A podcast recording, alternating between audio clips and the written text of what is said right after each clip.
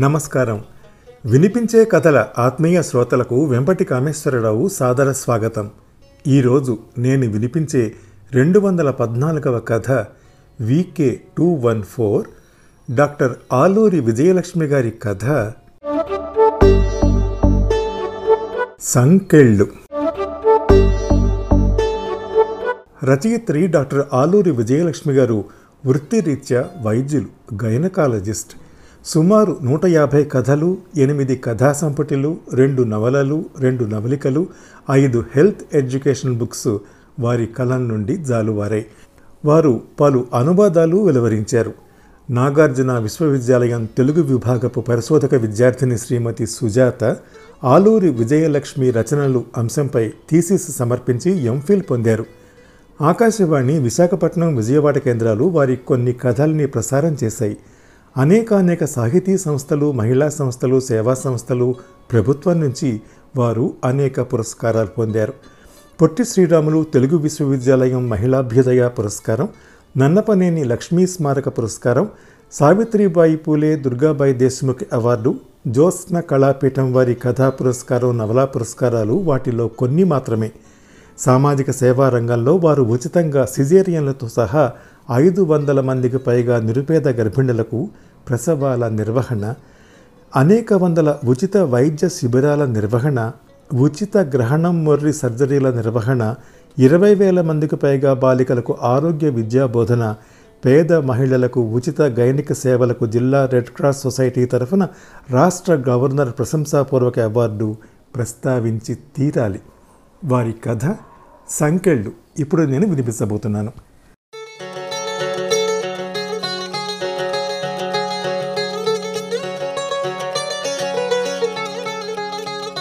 చదువుతున్న పుస్తకాన్ని విసుగ్గా పక్కన పడేసింది అన్నపూర్ణ. ఈ కథలు వ్యాసాలు రాసేవాళ్ళు స్త్రీ తాలూకు అతి ముఖ్యమైన సమస్యల్ని ఎంత పక్కదారి పట్టిస్తున్నారు? కాస్త స్వేచ్ఛగా ఆలోచించే స్త్రీలకు బ్రెయిన్ వాష్ చేసి పథకం ప్రకారం మరిన్ని సంకళ్ళను తగిలించాలని చూస్తున్నారు. స్త్రీ స్వేచ్ఛ స్వావలంబన బాహ్య జీవితం కుటుంబ విచ్ఛిత్తికి దారితీస్తాయి కాబట్టి అలాంటి దుష్పరిణామాన్ని నివారించడానికి స్త్రీలు ఇంటికే పరిమితం అవ్వాలని ఎంత తెగింపుతో రాస్తున్నారు. మనసంతా చికాగ్గా అనిపించి బుక్ షెల్ఫ్లో పుస్తకాలను తీసి సర్దుతూ మర్చిపోవటానికి ప్రయత్నించింది. పుస్తకాలు సర్ది సోఫాలో వాలిన అన్నపూర్ణకు అలసటగా ఉంది. అలసట? అవును. తీవ్రమైన అలసట. కానీ ఇది ఓటమితో కూడిన అలసట కాదు. నిర్విరామ పోరాటంతో వచ్చిన అలసట ఉనికి కోసం పోరాటం బ్రతుకు కోసం పోరాటం తిండి కోసం పోరాటం చదువు కోసం పోరాటం గౌరవం కోసం పోరాటంతో వచ్చిన అలసట. అలా పోరాటం చేస్తూనే సాగిన తన జీవితానికి పెద్ద మలుపు పెళ్ళి. సినిమాలు సాహిత్యం కలిసి సృష్టిస్తున్న పిచ్చి కళలు వెర్రి సెంటిమెంట్స్ మాయాజాలానికి దూరంగా ఉన్న తను వివాహం గురించి భర్త గురించి పెద్దగా మధుర స్వప్నాలేమీ కనలేదు. ఊహాలోకంలో విహరించనూ లేదు. తనకు ఊహ తెలిసినప్పటి నుండి తన తండ్రితో సహా అనేక మంది భర్తలను చూస్తోంది. వాళ్ళ మనస్తత్వాలు వేరువేరుగా ఉండొచ్చు కానీ భార్య విషయంలో కొంచెం హెచ్చు తగ్గులతో వారి భావాలు ఒకటే. అందుకు భిన్నంగా తన భర్త ఉంటాడని తను అనుకోలేదు కానీ భిన్నంగా ఉంటే బాగుండును అనే వెర్రి ఆశ ఏమోలో దాగుండి ఉంటుంది. అందుకే ప్రతి విషయాన్ని తర్కించి ప్రశ్నించి సబబుగా అనిపిస్తేనే ఆచరించే తనను సురేష్ కఠినంగా కసిరినప్పుడు చిన్నబుచ్చుకుంది. నువ్వేదో ఆకాశం నుండి ఊడిపడినట్లు ప్రవర్తించకు. మీ అమ్మని మా అమ్మని చూసేనని నేర్చుకో. ఆడది ఎలా ఉండాలో. కఠినంగా అంటున్న అతని వంక విస్తుపోయి చూసింది తను. నిండా ఇరవై ఐదేళ్ళు లేని ఇతనిలో ఇంత కాఠిన్యం. స్త్రీల పట్ల ఇంత చులకన. ఆధునిక తరానికి చెందిన ఇతను భౌతికంగా ఆధునిక ఫ్యాషన్లను అనుసరిస్తున్నాడు కానీ ఆధునిక భావాల్ని పెంపొందించుకోలేకపోతున్నాడు. అమ్మలా అత్తయ్యలా నేలా ఉంటాను? మనది కొత్త తరం. మనకు కొత్త భావాలు ఉండాలి కొత్త ఆలోచనలు ఉండాలి అతని కాఠిన్యానికి మనసు నొచ్చుకున్న తెచ్చిపెట్టుకున్న గాంభీర్యంతో అంది తను. అతని ముఖంలోని అప్రసన్నతను చూసి దిగులుగా ఉంది తనకి. కానీ అతని ఆజ్ఞ ప్రకారం నోరెత్తకుండా పడి ఉండటం తన స్వభావానికి విరుద్ధం. తమ జీవితమంతా ముందుంది. ఇతని భావాలతో రాజీ పడి బతకడం అంటే తను జీవచ్ఛమల్లా మిగలటమే. జీవితాంతం ఇతని పెత్తనాన్ని సహిస్తూ బతకాలనే ఊహే భరించలేని దుర్భరంగా ఉంది. కాదు తను ఇతని భావాల్లోని పొరపాటును ఎత్తి చూపి మంచి మార్గంలోకి తిప్పాలి. ఇతని ఆధిక్యతా భావాన్ని చుట్టూ ఉన్న మనుషులు పెంచి పోషించారు. ఈ సమాజంలో పాతుకుపోయిన భావజాలాన్ని గుట్టిగా అనుకరిస్తున్నాడు ఇతను కొత్త ఆలోచనల ద్వారాలు తెరిస్తే తన తప్పును గ్రహిస్తాడు. తను అతని బానిస దాసి నీడ అనే భావాలకు కాలం చెల్లిపోయింది. తను అతని స్నేహితురాలు సహచరి కష్టసుఖాలని అనుభూతుల్ని ఆవేదనల్ని కలిసి అనుభవించవలసిన నేస్తం. తను అతని బానిసగానో దాసిగానో నీడగానో మిగిలి తన వెచ్చని ఊహల్ని స్పందనని భావుకత్వాన్ని చంపేసుకుంటే నష్టపోయేది తనొక్కతే కాదు. తనతో పాటు ఇతను కూడా జీవితంలోని మధురిమను కోల్పోతున్నానని గ్రహించలేకపోతున్నాడు. భార్యాభర్తల మధ్య చక్కటి ఆనందప్రదమైన బాంధవ్యం లేకపోతే ఈ సమాజం కూడా నష్టపోతుందనే ఆలోచనే ఇతనికి రాదు. పాతకాలపు బాంధవ్యాన్ని తిరస్కరించి కొత్త బాంధవ్యాన్ని పెంపొందించుకోవడం అంటే ఇతనికి భీతి అయిష్టం. అందుకే శాసించి తన నోరు నొక్కేయాలని చూస్తున్నాడు. మీరిలా మాట్లాడటం బాగాలేదు. మీరు సొంతంగా ఆలోచించకపోతే పోయారు. కనీసం కళ్ళు తెరిచి జాగ్రత్తగా మీ చుట్టూ చూడండి. లోకం ఎంత వేగంగా మారిపోతుందో అనేశాక తన మాటలు తనకే డొల్లగా అనిపించాయి.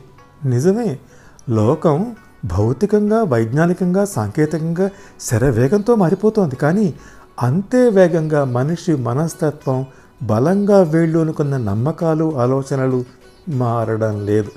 కొత్తగా వ్యాపిస్తున్న భావ పరంపర స్త్రీని కదిలిస్తున్నంతగా పురుషుణ్ణి కదిలించడం లేదు.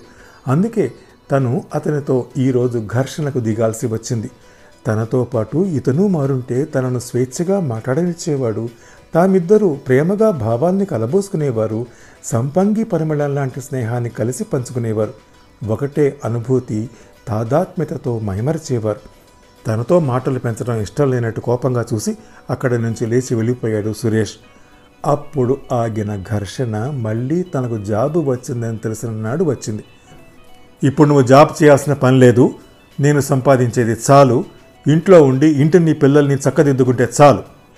అతని ఆజ్ఞ విన్న తను ఏమనాలో తోసక కూర్చుండిపోయింది కాసేపు.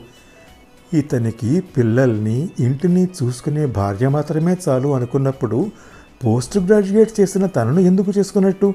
పెద్ద ఇల్లు ఖరీదైన కారులా చదువుకున్న భార్య కూడా స్టేటస్ సింబలేనా? మీరు సంపాదించేది సరిపోవచ్చు కానీ నేను జాబ్ చేసేది కేవలం సంపాదన కోసం కాదు. నా ఆత్మశక్తిని పెంపొందించుకోవడానికి నా శక్తి సామర్థ్యాలను రుజువు చేసుకోవడానికి నా తెలివితేటల్ని ప్రతిభని ఈ సమాజానికి ఉపయోగించడానికి నాకై ఒక గుర్తింపును పొందడానికి. నేను చెప్పిన ఇవన్నీ కేవలం మీ భార్యగా మిగిలిపోతే పొందలేనివి. తన గుండెల్లో ఏదో ఆర్తి. Stop it! ఇలాంటి తల తిరుగుడు మాటల్ని వినడం అసహ్యం నాకు. క్రోధంతో ఎర్రబడిన అతని ముఖం వికృతంగా మారింది. మితిమీరిన కోపంతో విచక్షణ కోల్పోయిన అతనితో మాట్లాడటం తనకు ఇష్టం లేకపోయింది. మౌనంగా ఉండిపోయి మరునాడు ఉద్యోగంలో జాయిన్ అయింది సాయంత్రం ఆఫీసు నుంచి వచ్చాక పెద్ద యుద్ధమే జరిగింది. మీరలా చిందులు తొక్కకండి. ఇందులో నేను కాని పనేమీ చేయడం లేదు. ఎంతోమంది ఉద్యోగం చేస్తున్న స్త్రీలు ఉన్నారు. నేను ఒక్కదాన్నే ప్రపంచానికి విరుద్ధంగా ప్రవర్తిస్తున్నట్టు మాట్లాడతారేమిటి? ఆవేశం లేకుండా అడిగింది తను. తన మాటను ధిక్కరించి ఉద్యోగంలో జాయిన్ అయినందుకు అహం దెబ్బతిన్న అతను కోపంతో కుతకుత ఉడికిపోతున్నాడు. అతని కోపానికి చెలించకుండా అతని కళ్ళల్లోకి సూటిగా చూస్తూ స్పష్టంగా చెప్పింది తను. ఈ విషయంలో మనం పోట్లాడుకోవటం తెలివి తక్కువ. నేను జాబ్ చేయకుండా ఇంట్లో కూర్చోటం అన్నది అసంభవం. అంచేత ఆ విషయం వదిలి మనిద్దరం జాబ్స్ చేస్తూనే ఎంత ఆనందంగా బతకగలమో ఆలోచిద్దాం. తుంచేసినట్టు అని వంటింట్లోకి వెళ్ళింది తను.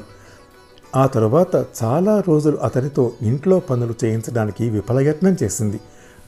పనులకు జెండర్ లేదు ఆడపనులు మగ పనులు అని మనం పెట్టుకున్న పేర్లవి. ఇప్పుడు మన అవసరాలను బట్టి ఆ జెండర్ని తుడిచేసి అందరం అన్ని పనులు చేసుకోవచ్చు. రండి ఈ పప్పు గ్రైండ్ చేయండి. అంటే మింగేసేలా చూశాడు అతను. పిల్లల్ని కనడం పాలివ్వడం మాత్రమే మగవాళ్ళు చేయలేని పనులు. మిగతా పనులన్నింటినీ ఎవరైనా చేయొచ్చు. రండి వడియాలు పెట్టుకుందాం అని సెలవు రోజున పరిపురమాయిస్తే గయ్యమని లేచాడు తప్పితే ముద్దు కన్నా తనతో కలిసి ఇంటి పని చేయలేదు. క్రమేపీ అతని వైఖరి తనకు అలవాటైపోయింది. నచ్చచెప్పు బతిమాలో కవ్వించో రెచ్చగొట్టో అతనిని మార్చుదామనుకున్న తన ఆశ అడిగాశ అని తేలిపోగానే అతని దులపరింపులు విని కష్టపెట్టుకునే అవసరం లేకుండా ఇంటి పని ఆఫీసు పని దీక్షతో చేసుకుపోసాగింది. పాపాబాబు పుట్టాక తనకు పని రెట్టింపవటమే కాక ఆయన సణుగుడు తారాస్థాయిని అందుకుంది ఇల్లు శుభ్రంగా లేదనో పిల్లలు కడిగిన ముచ్చాల్లా లేరనో వంట దరిద్రంగా ఉందనో అరుస్తూ ఆ పనులకు తన జాబ్కి లంకె పెట్టేవాడు. ఆయన కాంపిటేటివ్ ఎగ్జామ్స్కి చదువుతున్నప్పుడు ఆయనకు టీ అందిస్తూనో టిఫిన్ అమర్చి పెడుతూనో పుస్తకాలను తిప్పుతున్నప్పుడు తనకు చదవాలనే ఆసక్తి కలిగింది. ఆయన పరీక్ష పాస్ అయి మంచి ఉద్యోగంలో చేరినప్పుడు ఎంతో పొంగిపోయింది అతను ఫ్రెండ్స్ని ఇంటికి తీసుకువస్తే సంతోషంతో అప్పటికప్పుడు గబగబా మంచి డిన్నర్ తయారు చేసి పెట్టింది. అందరూ అతనిని అభినందిస్తుంటే తననే అభినందిస్తున్నట్టు ఆనందపడింది. పనితో సతమతమవుతూనే తను పరీక్షలుగా చదివింది. పెద్దగా చదవడానికి అవకాశం చిక్కనే లేదు. ఏం పాస్ అవుతానులే అనుకుంటున్న తను పాస్ అయ్యానని తెలిసినప్పుడు ఎంతో సంతోషంతో అతనికి ఆ వార్త చెప్పింది. ముభావంగా తను చెప్పింది వినన్నట్లు నటించాడు. అతని తీరు గమనించగానే తన ఉత్సాహం నీరు కారిపోయింది. మిగతా అందరూ తనను అభినందిస్తున్నప్పటికీ అతని నోటి వెంట ఒక్క మంచి మాట కూడా రాకపోయేటప్పటికీ తను చిన్నబుచ్చుకుంది అతనికి తన తప్ప మన అన్న భావం లేదు. దాంపత్యంలో మన అన్న భావం లోపించినప్పుడు అది ఎంత అస్తవ్యస్తంగా తయారవుతుందో ఎంత సంఘర్షణాపూరితంగా ఉంటుందో తనకు క్రమేపీ అనుభవం అవుతూనే ఉంది.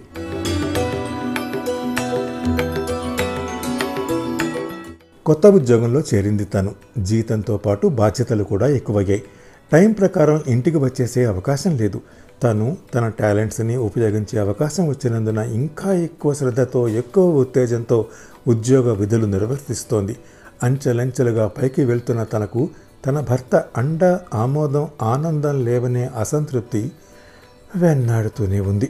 తన తెలివితేటల్ని చురుకుదనాన్ని ప్రతిభని తన కొలీగ్స్ ఎవరైనా పొగుడుతుంటే అతను ముఖం ముడుచుకుని వేరే విషయం మీదకు సంభాషణ మళ్ళించేవాడు.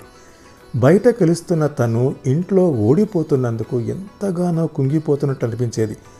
తనను తానే ఓదార్చుకుని వెన్ను తట్టుకుని జారిపోతున్న ధైర్యాన్ని ఆత్మవిశ్వాసాన్ని కూడా తీసుకుని ముందడుగు వేసేది. కానీ అది ఎంతో కాలం కొనసాగలేదు. ఆయనకు స్వాభావికంగా ఉన్న అహంకారానికి అసూయ ఇంతకు ముందే తోడయింది. ఇప్పుడు అనుమానం కూడా మొదలైంది. తను పరీక్షలు పాస్ అయినప్పుడు ప్రమోషన్లు పొందినప్పుడు తన సొంత తెలివితేటల వల్ల ప్రతిభ వల్ల పొందానని గర్వంగా దర్పంగా చెప్పుకున్న అతడు తన విషయంలో వచ్చేటప్పటికి తను అలాగే పొందానని అనుకోలేదు.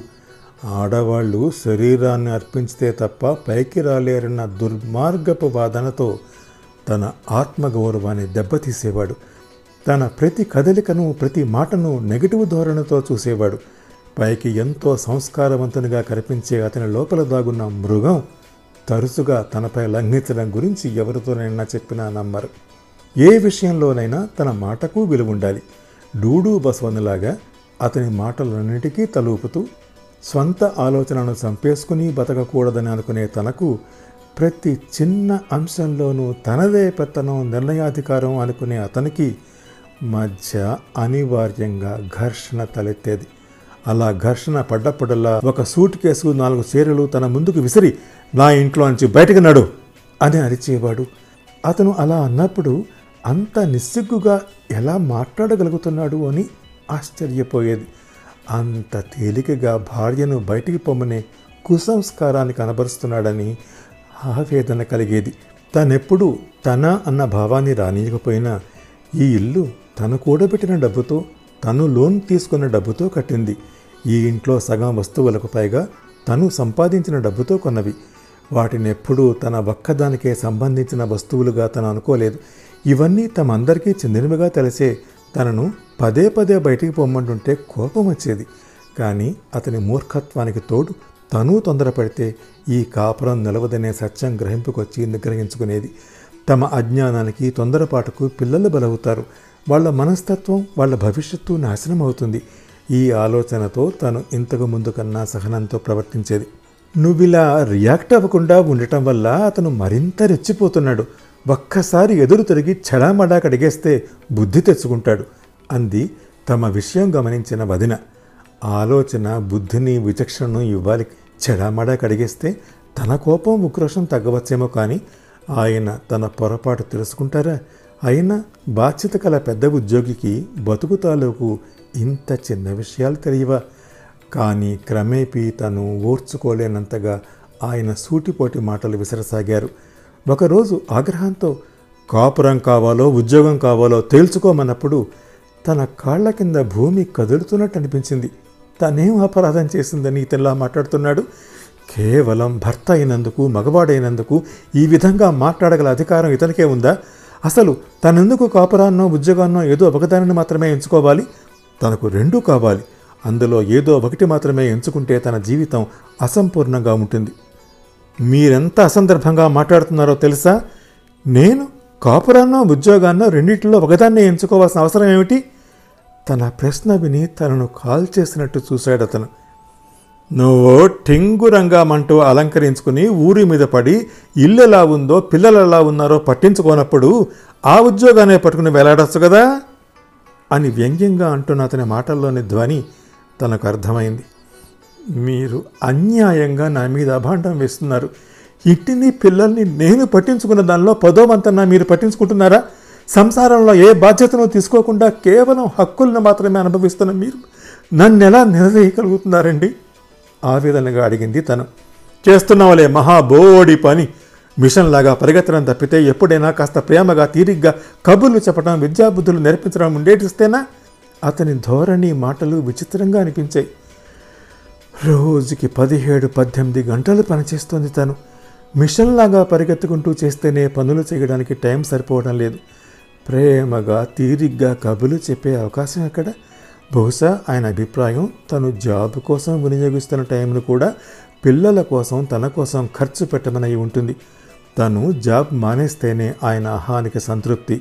తను సహకరించడం వల్ల ఇంటి బాధ్యతలు ఏమీ లేని ఆయన పెద్ద శ్రమ లేకుండా తన ఉద్యోగంలో ఒక్కొక్క మెట్టు ఎక్కగలుగుతున్నాడు. తనంతట తాను ఎటు నుంచి ఏ సహాయం లేకుండా అతి కష్టం మీద మెట్లను ఎక్కడానికి ప్రయత్నిస్తుంటే తన కాళ్ళు పుచ్చుకుని కిందకు లాగుతున్నాడు. నేను పిల్లలకి విద్యాబుద్ధులు నేర్పించడం లేదు. ఇంటిని ఆదర్శప్రాయంగా నడపడం లేదు. సరే ఒప్పుకుంటున్నాను కానీ ఎంతో విజ్ఞత ఉన్న మీరు ఆఫీసు పని లేని సమయాన్ని మీ స్వంత ఆనందానికి స్వంత పెరుగుదలకు పరిమితం చేసుకోకుండా పిల్లల కోసం ఇంటి కోసం కొంత టైంని ఉపయోగించవచ్చు కదా? సాధ్యమైనంత సౌమ్యంగా అడిగింది తను. ఏదో ఒకటి తేల్చుకోమనగానే భయంతోనో కోపంతోనో ప్రతిస్పందించకుండా ఇలా నెమ్మదిగా తర్కానికి దిగటం ఆయన ఊహించనది. అందువల్ల మరింత చిరాకు పడ్డాడు. అతి తెలివి చూపించకు. అనవసర ప్రసంగం చేయకుండా ఏదో ఒకటి తేల్చుకో. ఇల్లు పిల్లలు సంసారం కావాలనుకుంటే జాబ్ రిజైన్ చేసి నోరు మూసుకుని ఇంట్లో పడండు. ఉద్యోగమే కావాలి మొగుడు పిల్లలు అక్కర్లేదనుకుంటే తక్షణం బయటికి నడు అంటూ అరుస్తూ బీరువా తెరిచి నాలుగు చీరలు తీసి తన ముఖాన కొట్టాడు. అతన్ని ఉద్రేకాన్ని చూసి అసభ్య ప్రవర్తనను చూసి కోపం కంటే అతని అజ్ఞానానికి జాలి కలిగింది. ఇంత మూర్ఖుడు తన భర్త అయినందుకు దుఃఖం కలిగింది. అంత దుఃఖంలోనూ అతను ఒక్కడే అలాంటి వాడు కాదని నూటికి తొంభై మంది భర్తలు అతను లాంటి వాళ్ళు అతనికంటే కూడా సంస్కారహీనులు ఉంటారనేది మర్చిపోలేదు తను. అందుకే నిగ్రహించుకుంది. మీరు ఆవేశంలో ఏది మంచో ఏది చెడో మర్చిపోతున్నారు. ప్లీజ్ కూల్ డౌన్ నింపాదిగా ఆలోచించండి. ఈ ఇల్లు పిల్లలు మీ ఉద్యోగం నా ఉద్యోగం మనిద్దరికీ సంబంధించినవి. మనం ఎవరికి వాళ్ళం? వేర్పాటుగా స్వార్థంతో ఆలోచిస్తే ఫలితం చాలా దారుణంగా ఉంటుంది. నచ్చ చెప్పడానికి ప్రయత్నించింది తను. అతను అనవసరమైన ఆవేశంతో ఊగిపోతున్నాడు. యో బిచ్! నాకే నీతులు నిలుపుతున్నావా? అవుట్! అంటూ చాలా ఉద్రేకంగా తన రెక్కపుచ్చుకుని బెడ్రూమ్ బయటికి లాగాడు. అతని ప్రవర్తనకు నిర్ఘాంతపోయింది తను. పిల్లలిద్దరూ ఎక్కడ వింటారోనని బిక్క తెచ్చిపోయింది. వదలండి! ఏమిటిలా అసహ్యంగా? అంతవరకు మాటలే కానీ చేతల దాకా రాని అతని ప్రవర్తన బాధాకరంగా ఉన్న అతనిని విడిపించుకుని మళ్ళీ బెడ్రూమ్లోకి వెళ్ళడానికి ప్రయత్నించింది. మితిమీరిన ఉద్రేకంతో అతను తనను ఒక్క తోపు తోయగానే ఆ విసురుకు తన నుదురు గుమ్మాన్ని కుట్టుకుని చివ్వున రక్తం చిమ్మింది. దాంతో తన సహనానికి పరిమితి దాటింది. గాయపడిన మనసు ప్రాణాలని జివ్వుమనిపిస్తున్న నుదుటి మీద దెబ్బ అప్పటి వరకు శతవిధాల సానునయంగా ప్రయత్నిస్తున్న తనను అతి ముఖ్యమైన నిర్ణయం తీసుకునేందుకు ప్రేరేపించాయి. నేను తేల్చుకున్నాను. నాకు ఇల్లు పిల్లలు మీరు నా ఉద్యోగం అన్నీ కావాలి. ఇప్పుడు తేల్చుకోవాల్సింది మీరు. ఇవన్నీ కావలసిన నేను కావాలో లేదో తేల్చుకోండి. నేను కావాలనుకుంటే ఇక్కడ ఉండండి. వద్దు అనుకున్నారా? తక్షణం బయటకు నడవలసింది మీరు. నేను కాదు. తన గుండెను మండిస్తున్న ఆవేశాన్ని ఆగ్రహాన్ని దుఃఖాన్ని నిగ్రహించుకుంటూ స్పష్టంగా చెప్పింది తను. ఎంత పొగరే నీకు?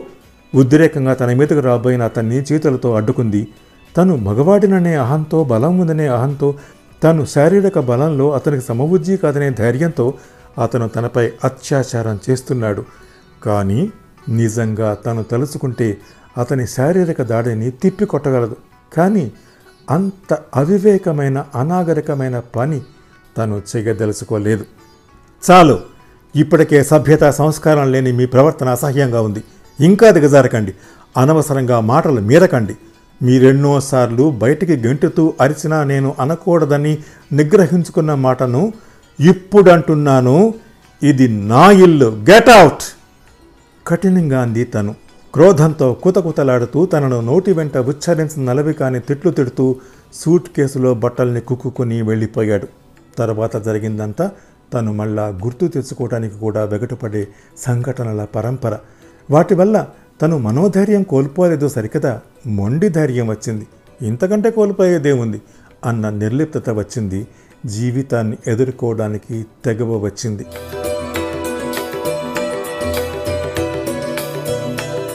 రావచ్చా?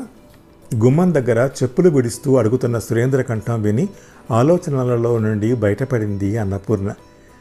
రండి ఎదురుగా ఉన్న కుర్చీ చూపిస్తూ ఆహ్వానించింది. నే ఇచ్చిన పుస్తకం చదివారా? టీపై మీద ఉన్న ఇంగ్లీషు స్త్రీల పత్రిక పేజీలు తిప్పుతూ అడిగాడు సురేంద్ర. చదివాను.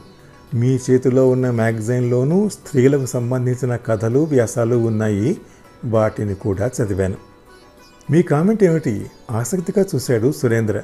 పాశ్చాత్య దేశాల్లో స్త్రీ స్వేచ్ఛ స్త్రీ విముక్తి అంటూ ఫెమినిస్టులు చేసిన బోధల్ని విని కెరీర్నే ప్రధానంగా ఎంచుకుని ఉన్నత పదవులకు చేరి స్త్రీలు వివాహాన్ని కుటుంబాన్ని పిల్లల్ని పొందలేనందుకు తమ జీవితాలు అసంపూర్ణంగా ఉన్నందుకు పశ్చాత్తాపడుతున్నారని ఇకనైనా ఫెమినిస్టులు ఇలాంటి చెడిపోయే బోధలు చేయకుండా బుద్ధి తెచ్చుకోవాలని మన దేశంలోని స్త్రీవాదులు కూడా పాశ్చాత్య దేశాల స్త్రీల అనుభవాల నుండి పాఠాలు నేర్చుకుని కెరీర్ ముఖ్యమనుకుంటే రాగల అరిష్టాలని గుర్తించాలని వివాహానికే ప్రాధాన్యమిచ్చి వివాహ వ్యవస్థ కుటుంబ వ్యవస్థ నాశనం కాకుండా కాపాడాలని.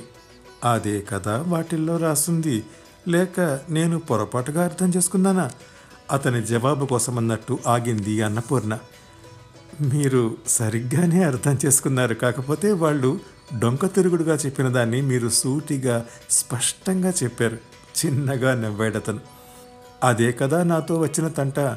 మాటలు చేతలు స్పష్టంగా ఉండటం కూడా ప్రమాదకరమని చేతులు కాలేక కదా నాకు తెలిసొచ్చింది.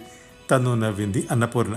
ఇంతకు స్త్రీ సమస్యల్ని పక్కదారి పట్టిస్తూ నేర్పుగా వాదిస్తున్న ఈ పుస్తకాన్ని మీరు నాకెందుకు ఇచ్చినట్టు తొందరపాటుతో ఆవేశంతో మూర్ఖత్వంతో వివాహాన్ని నాశనం చేసుకోకుండా స్త్రీ విచక్షణతో నిగ్రహంతో వ్యవహరించాలి అని చెప్తే అది వేరే సంగతి కానీ స్వతంత్రంగా ఆలోచించే స్త్రీని వివాహంతో పాటు కెరీర్ కూడా ప్రధానం అనుకుంటున్న స్త్రీని వివాహ వ్యవస్థ నాశనం అవడానికి నీ స్వేచ్ఛ నీ కెరీర్ కారణమంటూ బెత్తం చూపి బెదిరించడం ఏమిటి?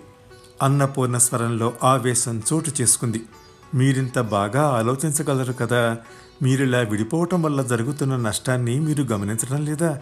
రేపు కొంచెం ఊహ తెలిసాక మీ పిల్లలు వాళ్ళ నాన్న నుంచి తమను మీరు వేరు చేసినందుకు తమ కోసమైనా మీరు సర్దుకుపోనందుకు మిమ్మల్నే తప్పుపడతారు. తెలుసా?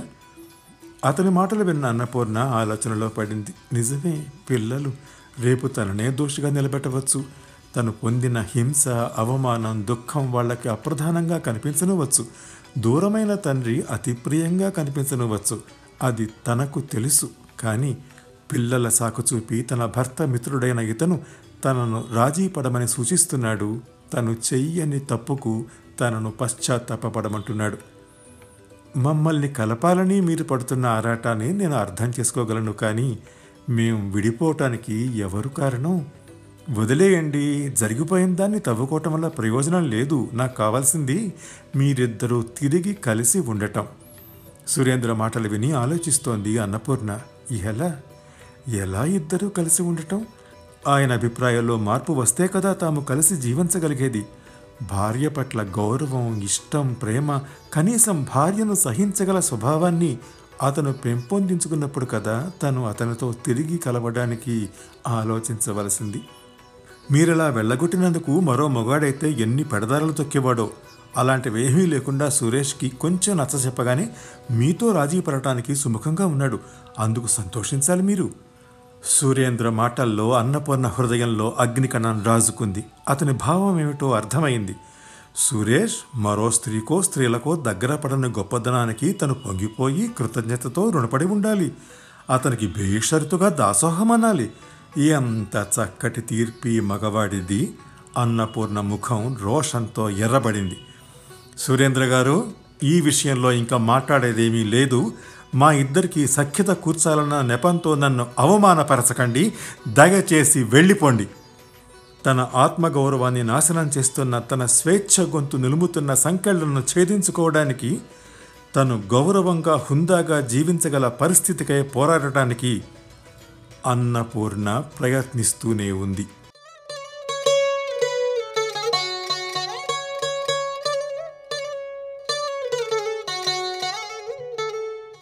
డాక్టర్ ఆలూరి విజయలక్ష్మి గారి కథ నేను వినిపించిన రెండు వందల పద్నాలుగవ కథ వికే టూ వన్ ఫోర్ విన్నారు. ఈ కథను నేను వినిపించే తీరు మీకు నచ్చితే లైక్ చేయండి మీ కాంటాక్ట్స్కి షేర్ చేయండి మీ అమూల్యమైన అభిప్రాయాన్ని కామెంట్ రూపంలో నాకు తెలియజేయండి.